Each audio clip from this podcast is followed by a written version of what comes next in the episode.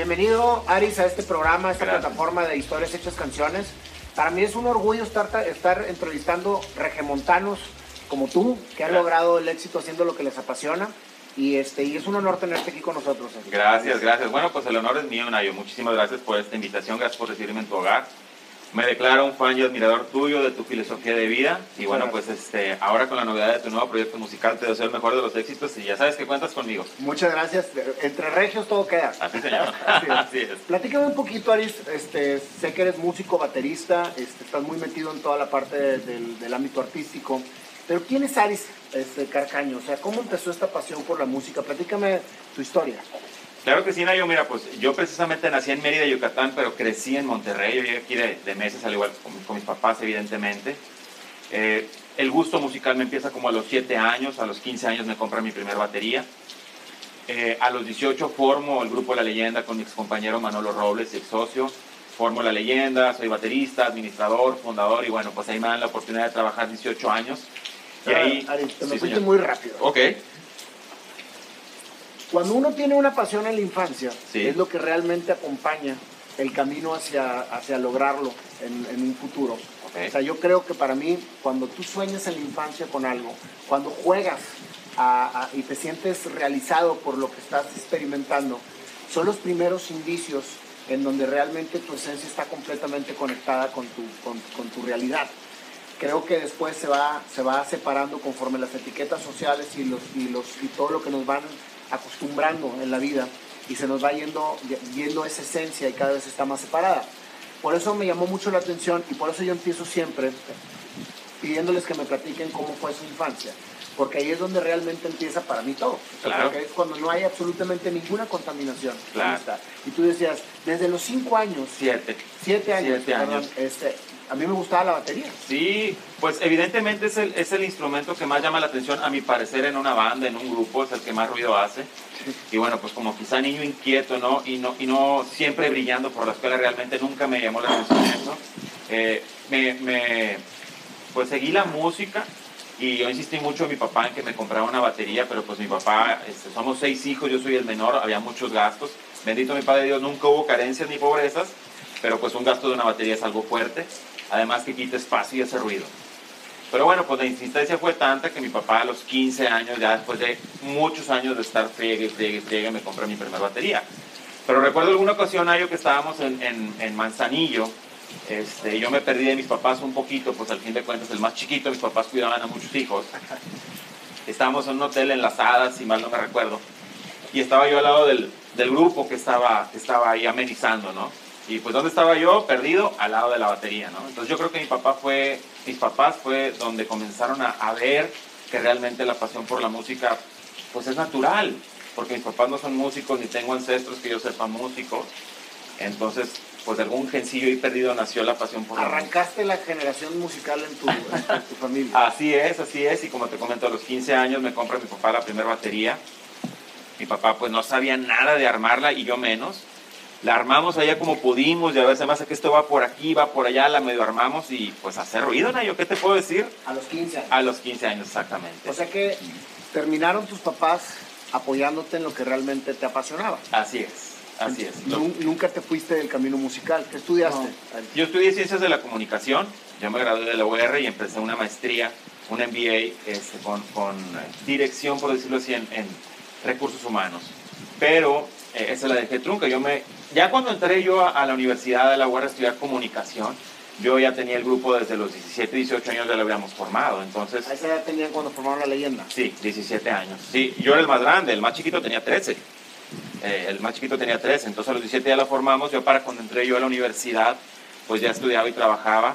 Y yo decía, pues aquí estoy como, pues por cumplir con mi papá, y realmente sí fue. Yo quería estudiar música, pero mi papá de cierta manera me orilló, me obligó a estudiar una carrera, la cual, lo cual le agradezco, la verdad, porque me encantó la carrera de comunicación. Hice muy buenas relaciones, muy buenos amigos. Y fíjate, Nayo, después de muchos años, cuando yo salgo de La Leyenda, la carrera de comunicación me vino a ayudar en el trabajo que desempeñé, evidentemente relacionado a la música, pero en el trabajo que desempeñé después de... ¿Y tu gusto musical es cien por ciento cumbia?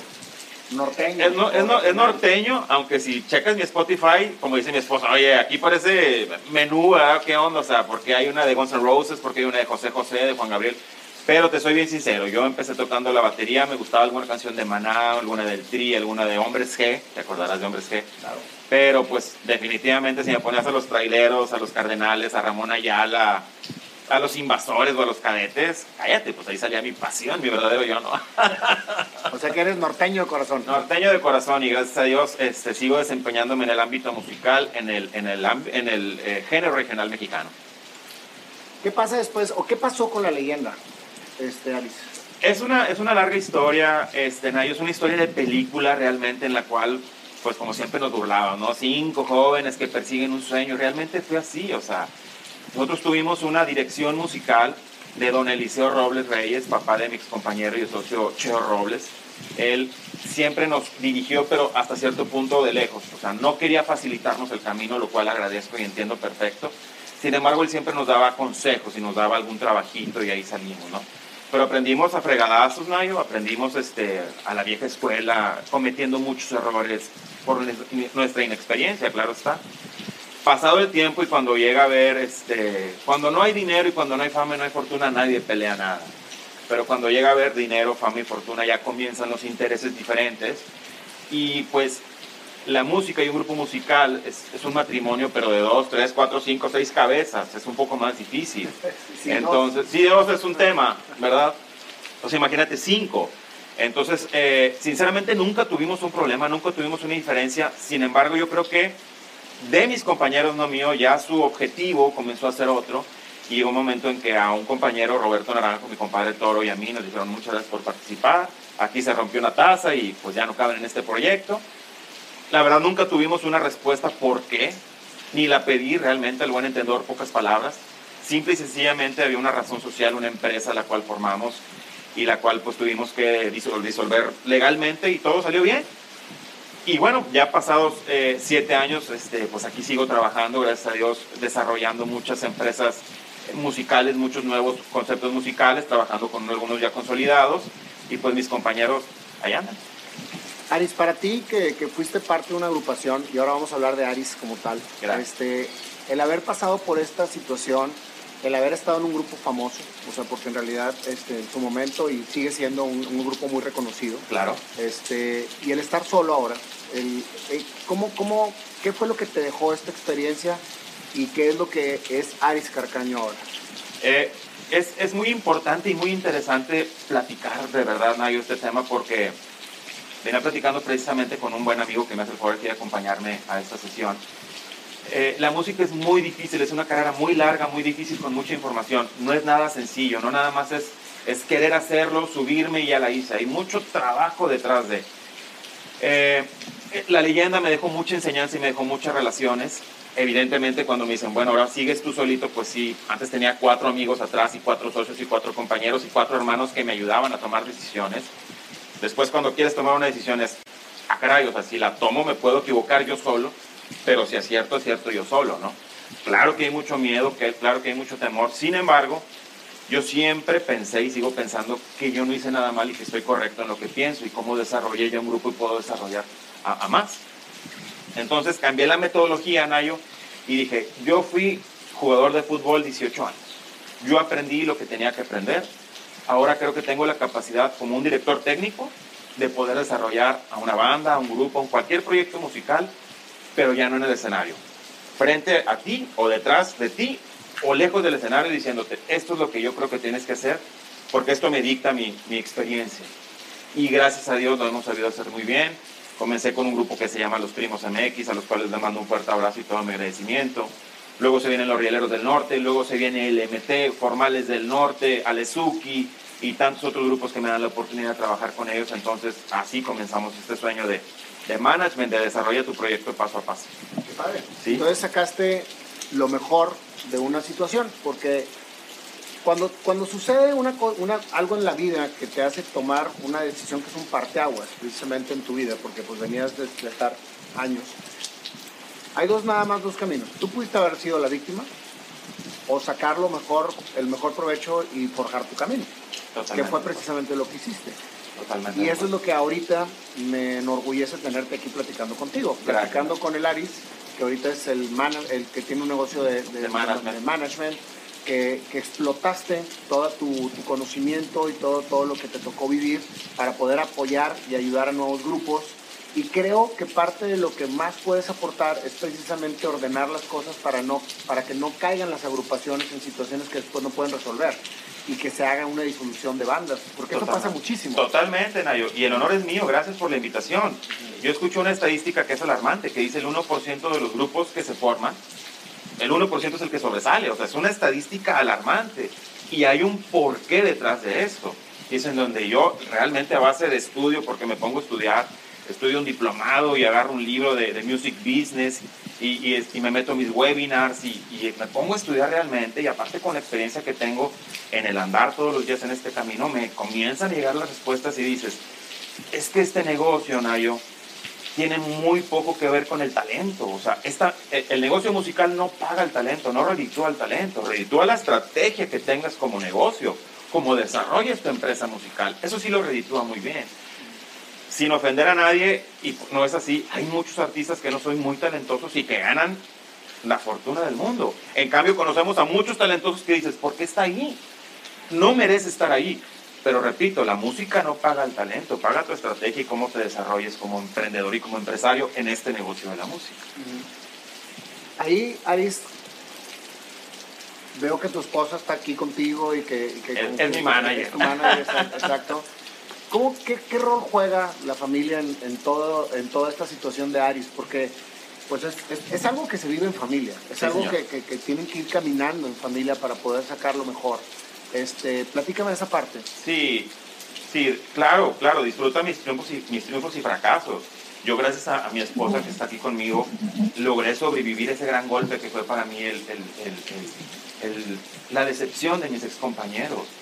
Mi esposa este, siempre estuvo conmigo, reza conmigo, me estira las orejas, claro está, al fin de cuentas es mujer y es más inteligente que yo y, y tiene un sexto sentido que lo desarrolla extraordinariamente y me dice sí o no, y yo confío en ella plenamente, es mi compañera, es mi esposa. Yo le invito a que sea mi manager, pero como que le da un poquito de miedo porque también estamos desarrollando el tema de las conferencias para, para universidades, para proyectos musicales.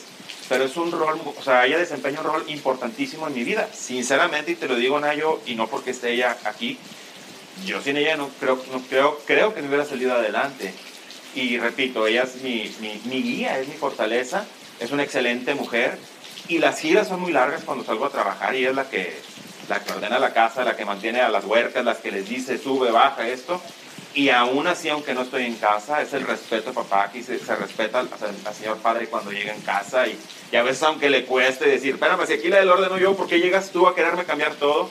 Pues es donde dice, bueno, si es el hombre de la casa y así lo quiere, lo respeto, claro está. Ya cuando nos metemos al cuarto ya me regaña solas, ¿verdad? Y es otro tema. Pero ella ha sido para mí mi compañera, lo va a ser siempre, y siempre voy a estar agradecido con, con mi vida. Lo importante es precisamente tener, tener a la familia unida. Claro. Y sobre todo... en claridad de lo que está viviendo el hombre. O sea, porque eso es algo bien importante que, que muchas veces nos lo comemos nosotros y no lo expresamos. Y no saben ni siquiera qué está pasando con nuestras vidas en nuestras casas. Claro. Entonces llegas de mal humor, o llegas fastidiado, o llegas deprimido, etcétera, y pues te encierras en tu mundo por no querer preocuparnos. Exactamente. Y no nos damos cuenta que los preocupamos más al no tener la comunicación adecuada para que nos, nos, nos encaminen o nos acompañen en el camino precisamente para que sea menos, menos doloroso o menos forzoso, totalmente, según sea el caso, ¿no? Totalmente, Nayo. Evidentemente mi esposa, como comúnmente dicen, es mi media naranja, es mi contraparte. A mí me gusta platicar, pero no soy muy hablantín. Mi esposa habla hasta con las piedras y con el que vaya pasando, así es mi vieja. Lo cual, yo creo que la mayor parte de las mujeres. Totalmente. Benditas mujeres. Benditas mujeres y, si no, el mundo estuviera muy serio. Sí. Entonces yo cuando salgo de gira le digo, si vieras cómo es en el autobús, nadie habla, ocho de la mañana, todos los hombres con nuestra fe, compadre, compadre, buenos días, todos. Y aquí todavía ni se levantan de la cama y mis tres mujeres ya están hablando y dicen y suben y bajan. Entonces sí, para mí es una, o sea, un sacrificio muy grande. Entonces ellas han desarrollado mi virtud de la tolerancia, que, que era muy poca. Entonces sí es ah, mi contraparte. Hiciste tolerante. Muy tolerante. Y aunque mi vieja diga, qué poco tolerante eres. Entonces yo creo que sí me hice muy tolerante, pero... sinceramente, y tú acabas de tocar el tema, yo soy muy reservado cuando no tengo cuando tengo problemas. Yo creo como cualquier hombre, es nuestro instinto, nuestra naturaleza, y ella es, platícame, dime. Es que lo que menos quiero es estresarte o preocuparte. Y pues ella más saber que aquí tienes un hombre, un hombre para, para llorar, para, para, para consolarte, para platicar. Somos compañeros, ¿no? Y casualmente salgo con un buen consejo. Entonces, pues trato yo de no darle problemas, de no causarle estrés, pero digo, ¿sabes qué? De plano así necesito platicarte. Este, y casi siempre tengo, o la mayoría de las veces tengo un, un buen consejo por parte de ella. Oye, ¿y sigues tocando batería? Sí, de hobby. Tenía, tenía, fíjate lo que pasó, Nayo. Tenía una, una batería en la casa, que es la casa de todos ustedes. Claro. Pero con todo ese tema de, de la pandemia, mis hijas este, tomando clase online, yo trabajando online. Tengo dos hijas, Ana Victoria de catorce y María de nueve. Este, mis dos hijas trabajando online, mi esposo trabajando online, yo trabajando online. Entonces dijeron, lo primero que se va es la batería. Entonces, cómprate una con audífonos. De sí, las tuve una, tuve una, pero los músicos queremos ruido, Nayo. O sea, quieres el platillazo. No es lo mismo. Entonces, bueno, pues lo primero que se va la batería, muchas gracias. Entonces, sacamos la batería, metimos un escritorio. Y así es esto, mira. Yo tengo veinticinco, cerca de veinticinco años en el ámbito musical. Y así es esto. Hoy tienes batería, mañana no, mañana tienes tres, hoy no hay espacio. Y es, y es este, digno reconocer, Nayo, que mi familia es mi prioridad. Entonces, si hay espacio para la batería, qué bueno. Pero te voy a platicar un secreto. Yo viví muchos años de mi hobby, que es tocar la batería. Muchos años viví de él y viví bien, gracias a Dios. O sea, vivías de la batería, no de lo que estudiaste. No, no, no, no, no. Yo desarrollé el proyecto de La Leyenda a los diecisiete años y a los diecinueve, veinte comencé a estudiar mi carrera, más o menos. Pues yo ya tenía el grupo. Ah, o sea, estudiaste ya grande. Más o menos, como unos dieciocho, diecinueve años, más o menos. Y este, y entonces... yo me di cuenta cuando pasé un tiempo de tristeza y como de, de, como de estrés y como de desesperación, porque realmente no encontraba la felicidad por un negocio que desarrollé. Y claro, yo me acordaba que era feliz tocando la batería. Y literalmente compré una batería, la armé y me puse a tocar, y mágicamente el estrés, la frustración y demás desaparecieron. Entonces, mi esposo me apoyó con ese tema de vamos a tener una batería aquí en la casa, toca. Y es un desestrés, claro está, o sea, tú conoces, tú eres músico, te encanta la música y cantar, que me imagino que te apasiona, es, es desestresante y, y, y positivamente te causa esa sensación de felicidad. Entonces a mí me lo causa la batería, pero pues evidentemente estoy tocando en mi casa, que es tu casa, y llegan mis hijas, papá, que la fregada, pero bueno. Pero mira, lo que acabas de decir este, es bien, bien importante, Aris, porque muchas veces nos, nos alejamos de lo que nos realiza. Claro. Por hacer las cosas que tenemos que hacer. Claro. Y para mí la realización es precisamente la pasión. Claro. Entonces, sorry que te lo diga, pero vamos a volver al niño de siete años que tocaba batería, o, que, o que le gustaba tocar batería, que andaba husmeando para ver a los bateristas. Claro. Y que convenció a su papá de que le comprara su primera batería a los quince años, que le dio su primer negocio y que lo mantuvo viviendo de esa pasión durante muchos años. No lo olvides, Aris. El hecho de que ahora esté representando artistas, o, o, o más bien desarrollando artistas, está bien porque está dentro del ámbito. Claro. Pero que no sea la representación o, la, o el manejo de artistas un alejamiento de lo que tú haces también.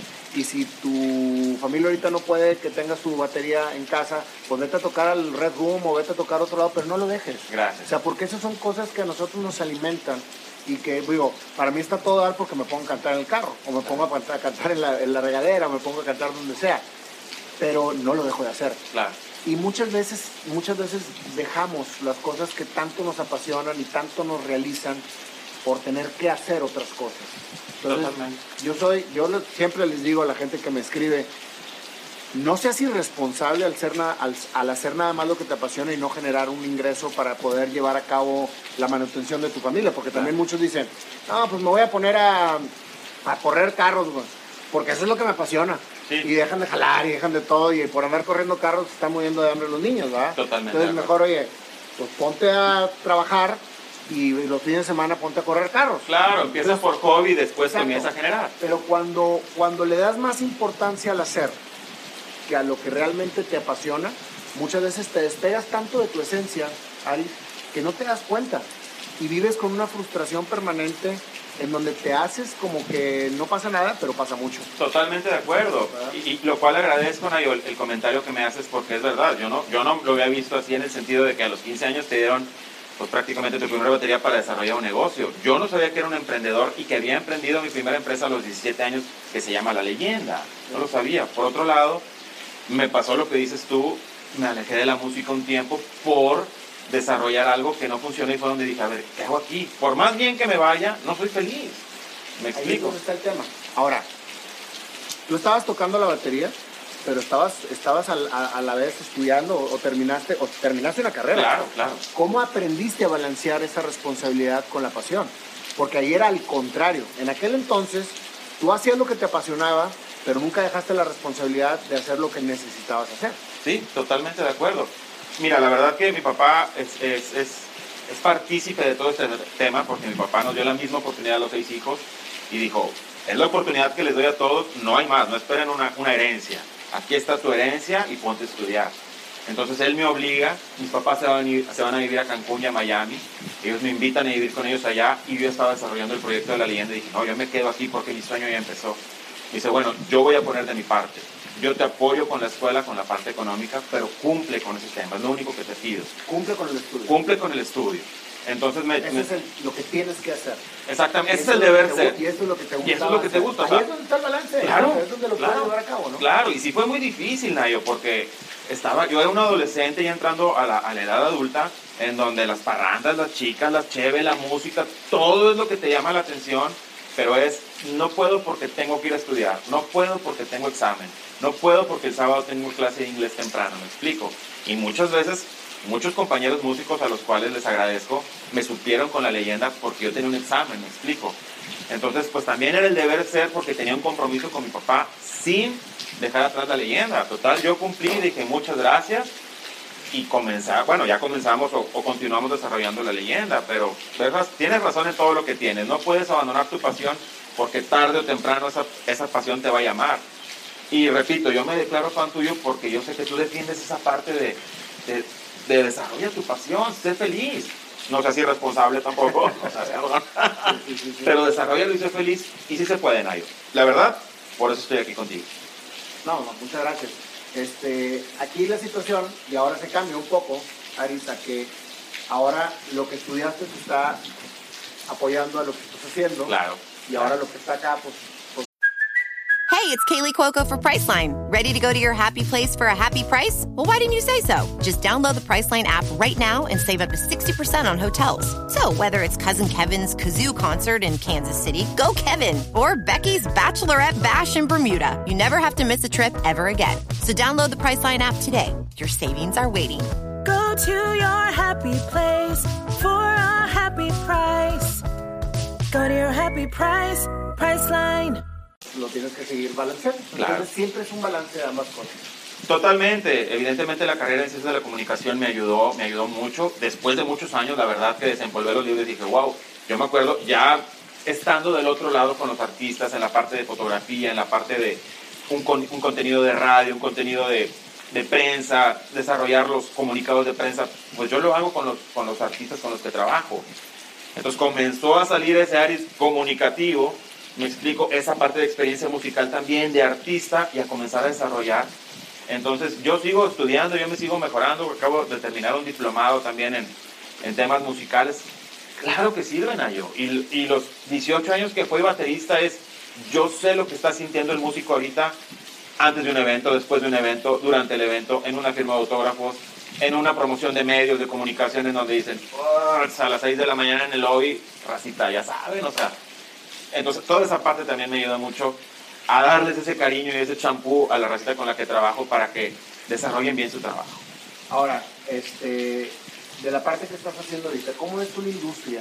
Eh, porque ahorita ha cambiado muchísimo. Muchísimo. Ahorita mucha gente sale al, a, a, a aventarse a, a, a tratar de sacar un disco o a, o a, o a, o a cantar canciones, etcétera, sin una dirección. Claro. O sea, creo que ahí es donde entra precisamente lo importante de un trabajo atrás del artista. Totalmente. Y, y las redes sociales nos han dado la oportunidad de poder exponernos de una manera mucho más masiva que como se hacía antes. Totalmente. Entonces, de acuerdo. Aquí la pregunta expresa es, ¿qué le dirías a la gente que ahorita quiere sacar adelante un proyecto musical? O sea, que dice, dice, es que yo me quiero lanzar como cantante. ¿Qué consejos les, les darías tú, Ari? Mira, básicamente los consejos... Eh, es de, o sea, tienes que tener bien en claro qué es lo que quieres, prepárate y persevera. Ahorita hay muchas herramientas que pueden ayudarte a desarrollar una estrategia, como te lo comenté en un, hace un momento. La música ya no paga el talento, o sea, ya no, ya, ya no al que mejor toca es al que mejor le va. Realmente ya tienes que estar bien al tiro en Spotify, tienes que estar bien hacha en YouTube, tienes que estar todos los días eh, desarrollando la, la, el contenido que vas a meter en tus redes para ofrecérselo al público. Hay mucha competencia. Yo admiro a los reggaetoneros porque tienen una estrategia fabulosa en la cual todos se apoyan. Y yo veo que en el género regional mexicano no sucede eso. Y es donde digo, ¿por qué? Es cuestión cultural. Entonces, sí prepárate, sí estudia, sí persevera y consigue una estrategia. Precisamente, Nayo, yo me dedico a eso, a, a desarrollar esos proyectos musicales que dicen, yo quiero estar arriba del escenario. Perfecto, no es fácil, sí se puede. Vamos a hacerlo lo mejor que se pueda sin darnos tantos golpes. Tú sabes, los futbolistas de los ochentas o los setentas o los noventas no son los mismos futbolistas de esta década. No había un Cristiano Ronaldo en esa potencia como hace veinte o treinta años. La calidad futbolística sí la tenían, pero la calidad de un super futbolista como los que son ahora, con la cantidad de patrocinios, con la cantidad de difusión que hay en estos momentos, quién se gana el Balón de Oro, yo soy mejor que tú, y que los niños admiren, yo creo que es muy diferente la percepción, y con la música es igual o peor. ¿Qué le dirías a los papás que tienen hijos músicos? ¡Wow! Apoyen a sus hijos, es una herramienta más de vida, como el que es futbolista, como el que le gusta la natación, como el que le gusta el baile, como el que le gusta la actuación. Apoyen a sus hijos, edúquenlos, métanlos. Ya hay escuelas, Nayo, aquí en Monterrey, en donde estudias la prepa con orientación musical.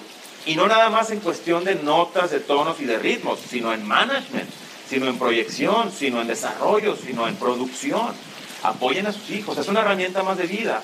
Claro, si los hijos por hobby comienzan a desarrollar un proyectito musical, bueno, no, no abandonen tus estudios, pero escúchenlos y apóyenlos, definitivamente, Nayo.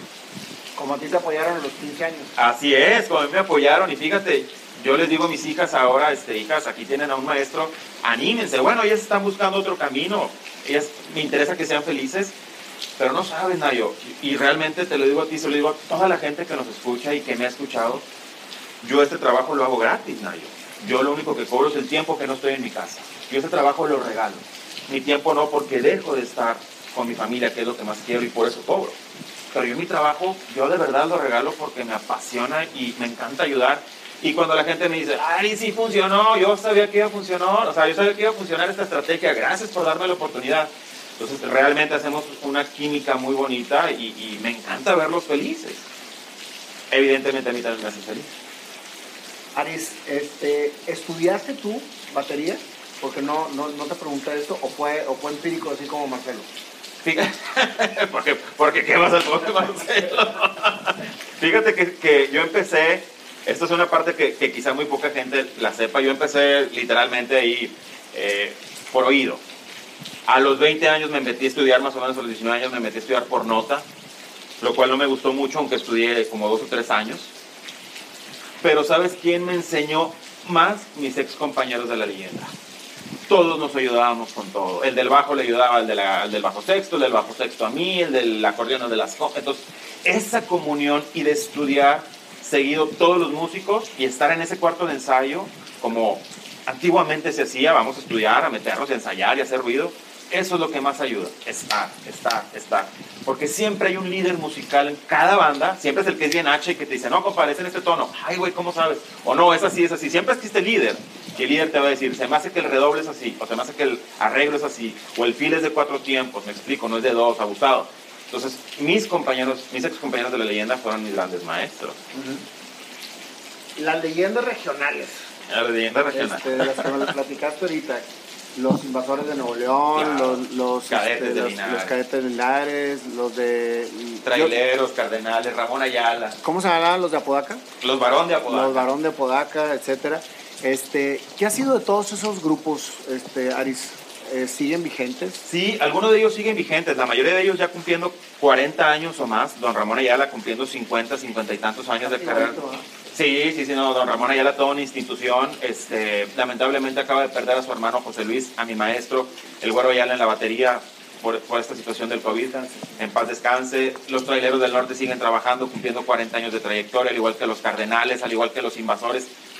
Pues imagínate. Sin, sin este... Sí, don Lalo Mora. Sin don, sí, Lalo sí, Mora. Don Lalo Mora, pues también actualmente un poquito malito de COVID, al cual le mandamos un gran saludo. A Lalo Mora está malito. Está malito de COVID. Entonces, pues es que ya, ya es gente de la tercera edad, de verdad. Son, son los viejones que tienen cuarenta años o cincuenta de trayectoria. Estás hablando que tienen sesenta, setenta años de vida, at least.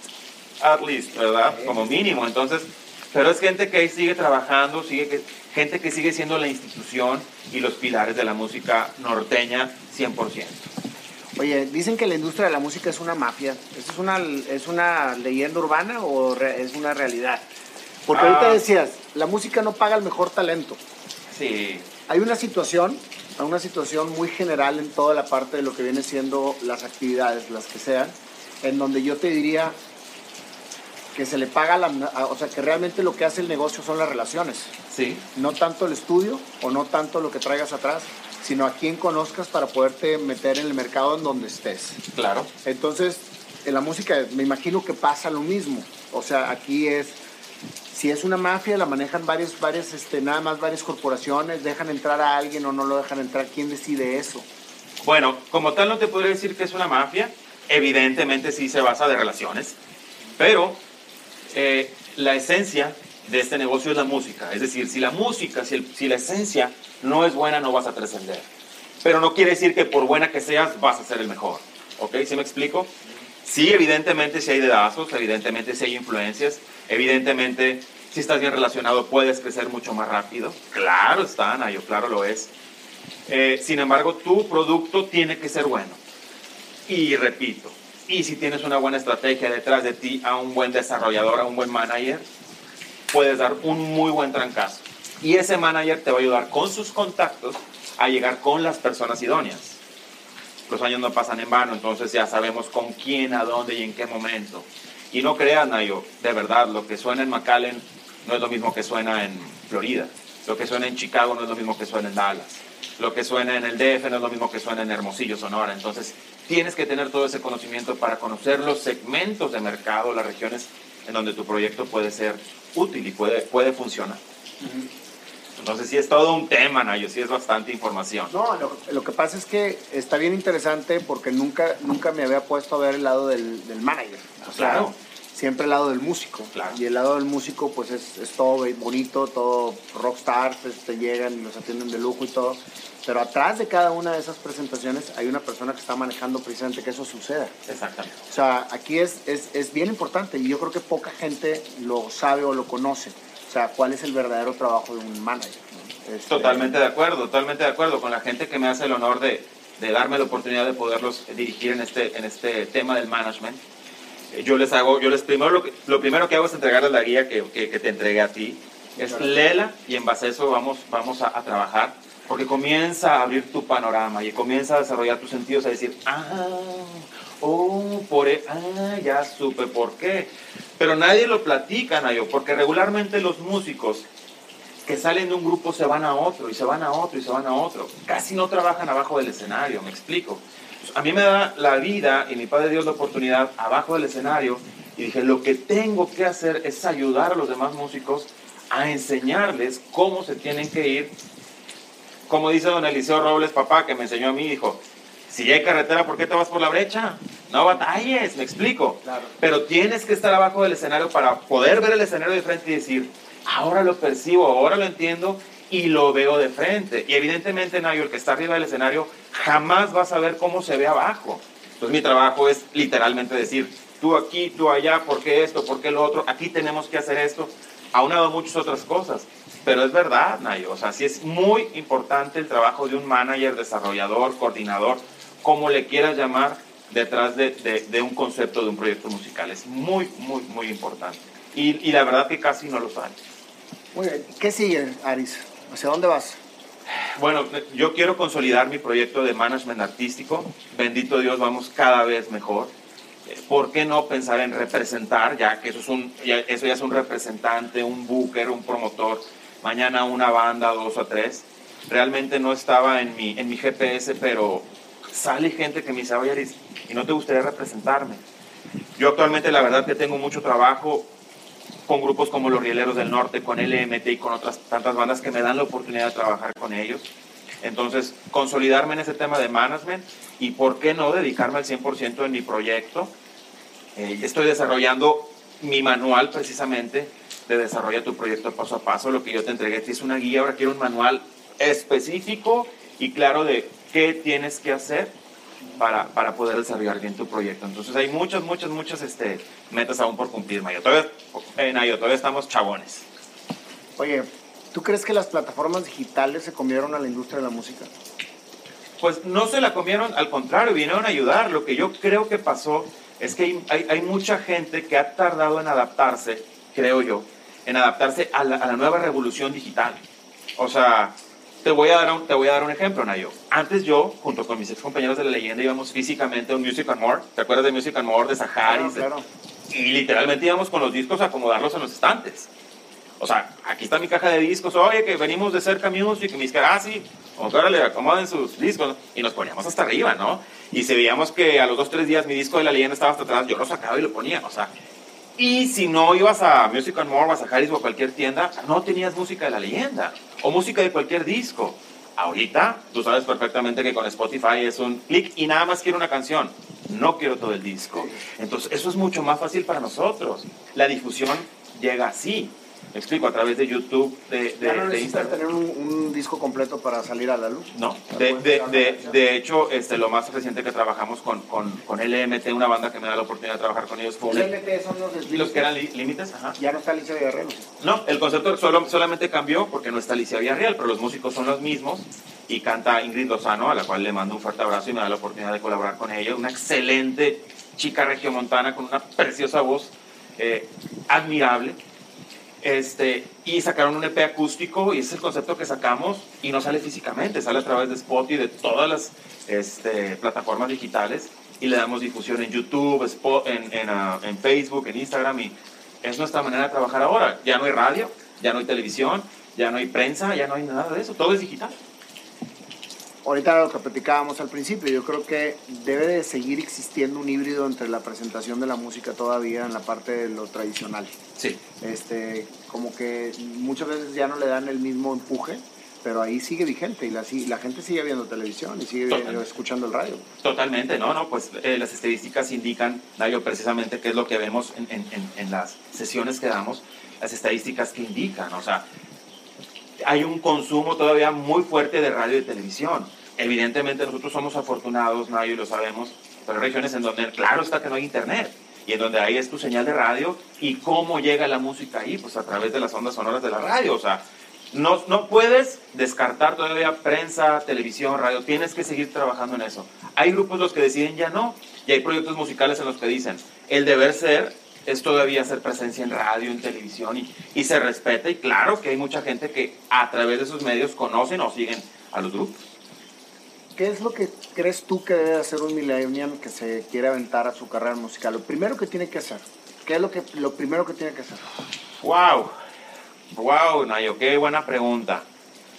¡Wow! Yo creo que tener, tener, bueno, si es que tiene el apoyo cien por ciento de sus papás. Wow, Nayo, es que es una gran pregunta. No sé, si mi hija me dijera, y que, que es millennial o todavía una, una, una este, generación más nueva, papá, quiero ser artista, papá, quiero cantar, hija, si eso te va a hacer feliz, tienes todo mi apoyo. Porque tú eres músico. Sí, claro, con, conmigo, conmigo, conmigo o sin mí. Pero encontrar yo creo que un tutor. Si un millennial desarrolla un negocio que va a emprender, necesita ese coach, necesita ese mentor. Yo creo que encontrar un mentor que le dijera, padrino, tío, amigo, ¿qué opinas? Yo creo que eso es lo primero que debe ser, encontrar un mentor. Un mentor que sea experto en el tema que quiere emprender. Sí, de Porque preferencia. También, también cuando, cuando quieres hacer algo que la gente no está acostumbrada a que le lleguen a preguntar, este, el caso mío particular, oye, pues quiero ser cantante, ¿no? A mis cuarenta y seis años. Entonces ya te has de imaginar el bullying de alrededor de, mi, de mis amigos. Sí, y todo. Sí, por supuesto. Pero me dices, ¿cómo, güey? O sea, a los, cuarenta. A los cuarenta y seis, casi cuarenta y siete años quieres empezar a cantar. En tu vida has cantado y cantas muy mal, güey.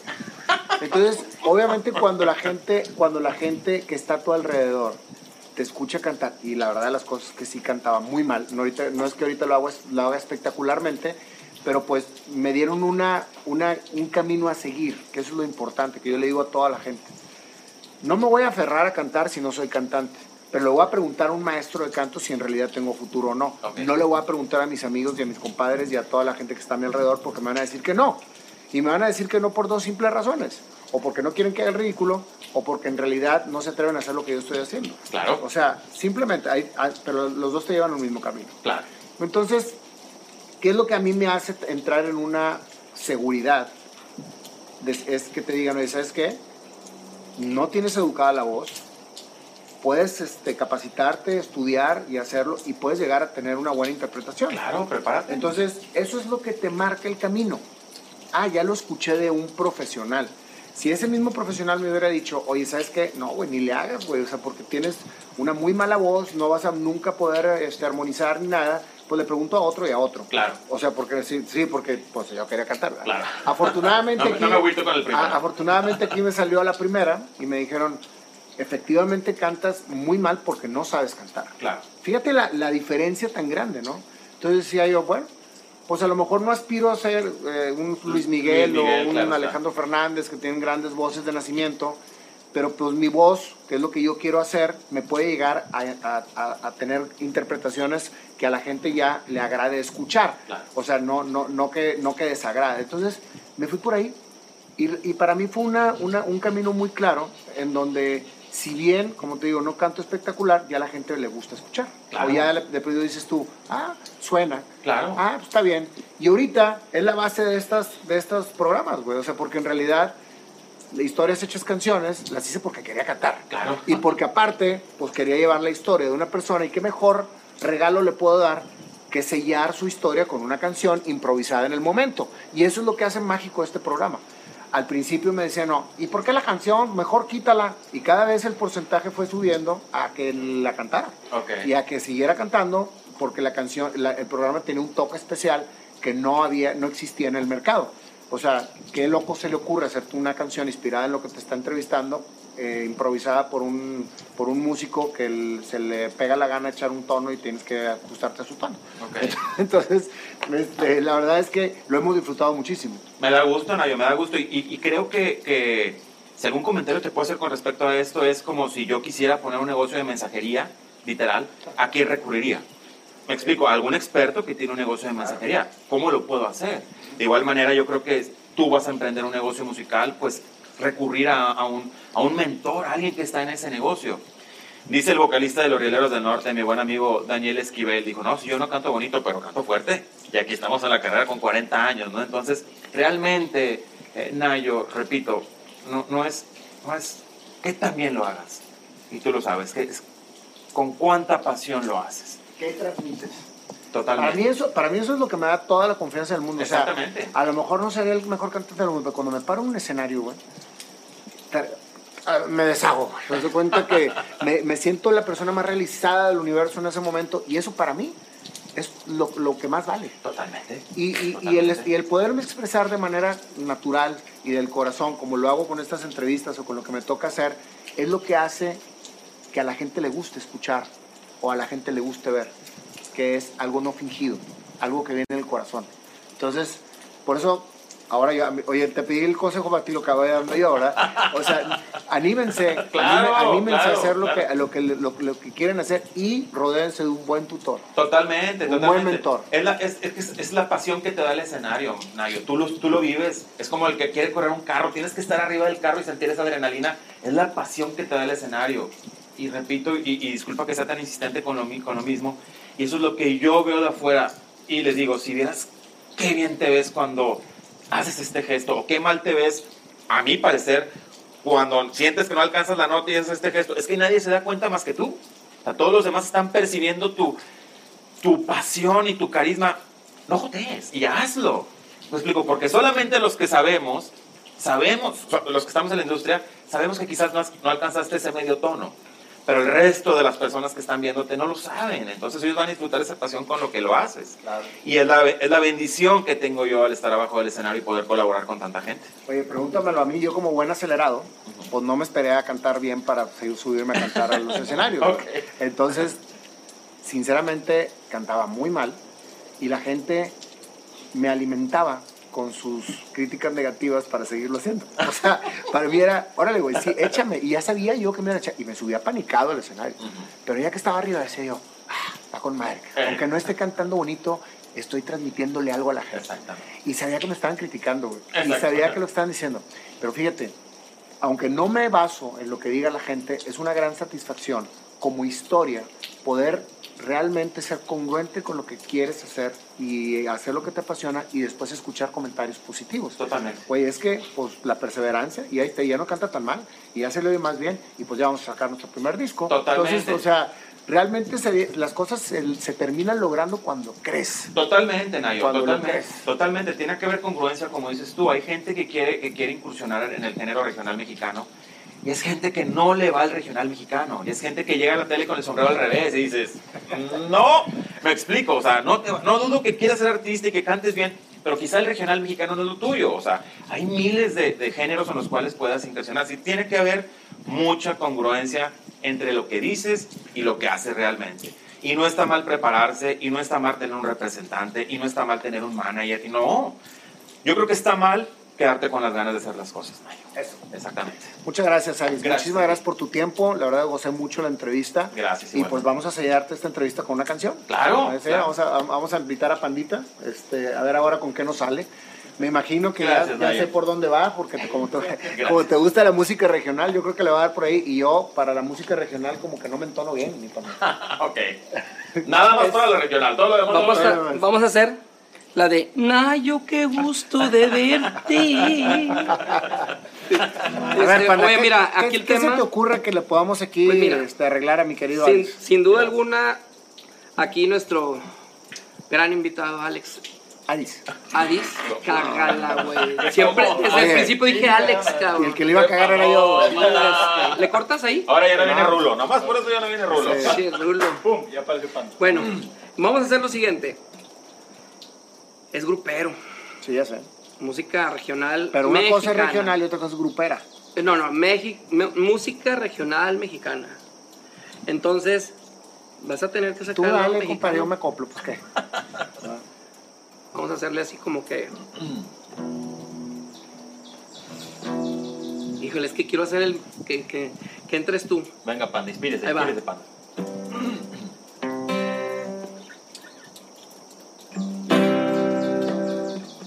Espérate, córtale, mi chavo, espérate. A ver, voy a empezar yo y tú me sigues. A ver, dale.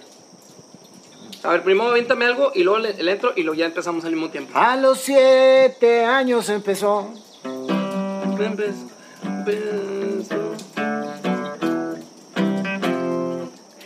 Ah, a los siete años empezó su gusto por la bataca y feliz en la Aris, siguiendo ritmos por doquier. En las vacaciones iba en donde estaba el baterista, congruente con su pasión, era Aris un campeón. Después a los quince el papá regaló una batería a Aris, empezó a tocar y más tocar, hasta que la leyenda hizo un grupazo, entendieron. Cinco amigos lo formaron y Aris ahí tocaba y a la vez disfrutaba. Un parteaguas de repente llegó a la vida de Aris. La batería se fue y el manager llegó, entendiendo todo lo que había experimentado y había aprendido. Aris al camino lo llevaba para lanzar nuevos artistas y nacieron nuevos elementos, nuevos artistas. Aris enfrente llevándolos, pero la batería ahí seguía. La esposa siempre atrás de él, dirigiéndolo pa' donde ir. Y sus hijas también, su gran inspiración es Aris Carcaño. Aquí yo termino y a la vez te digo, amigo, gracias por el tiempo que nos diste, y esta canción aquí se acabó. ¡Vámonos! ¡Qué chulada! ¡Qué chulada! ¡Qué chulada! Ya se le olvidó. Tuve que ponerle como que medio rock mexicano de churuá, churuá. Tipo, por la edad, tipo César Costa, güey. Ándale, sí, güey, así más o menos. O sea, es como La Plaga y como esas madres, ¿verdad? Ah, qué chulada, muchas gracias, cabrón. Pero a ver, como te digo, esto es de corazón. Gracias, a veces gracias. No sale con todo el son. Gracias. Pero, sí, sí, sí. Pero, pero sale, que es lo importante. Pero con este panzón salió. No, sale el, salió el son. Mira, ya hasta rimó. No, bien, ¿sí? Agradecido, de verdad. Sí, sí, sí. Muchas gracias, no, por la invitación. Muchísimas gracias a ti, Aris, por compartir con, con nosotros tu historia. Esta es tu casa, siempre serás bienvenido al programa. Gracias. Y esperemos hacer algo juntos. O sea, claro, estamos sí. empezando apenas con todo este proyecto. Claro que sí. Y vamos a ver qué sale, ¿no? Excelente. Claro que sí, a tus órdenes y a tus órdenes, equipo de trabajo. Ya saben que cuentan conmigo. Nuevamente bien agradecido con todo el equipo. Muchísimas gracias. Y nuevamente, Nayo, de verdad, un placer. Igualmente. Para mí es un sueño, de verdad, realizado estar aquí con ustedes. No, hombre, pues qué honor, compadre. Imagínate. Oye, la verdad es que a mis cincuenta años y haber empezado este programa hace un año y medio, el que me digan que es un honor que vienen a este programa, pues para mí es un, un logro. Que, que la gente lo bien, así, ¿no? Compadre, pues el coronel Sanders empezó a los ochenta años, ¿no? Le fue bien con el Kentucky, digo. Claro. Que no se pierda la esperanza. Tenemos treinta ¿verdad? Años de ventaja. Es demasiado Kentucky, ¿no? Bastante, bastante, eras, bastante. Eras, eras, eras este, sí, ahora ya es pellejito, compadre. No, ha enflacado mucho mi padre. Ahí la llevo, ahí la llevo, sí, ah, sí, sí. Ha enflacado mucho. Esta playera no me quedaba, ya me quedaba. Parecía chorizo mal amarrado. No, pero sí, mira, pero el corazón que tienes, hermano, Uf. vale por todo. Así que puedes estar gordito, flaquito, como que ya te queremos. Gracias. Pana.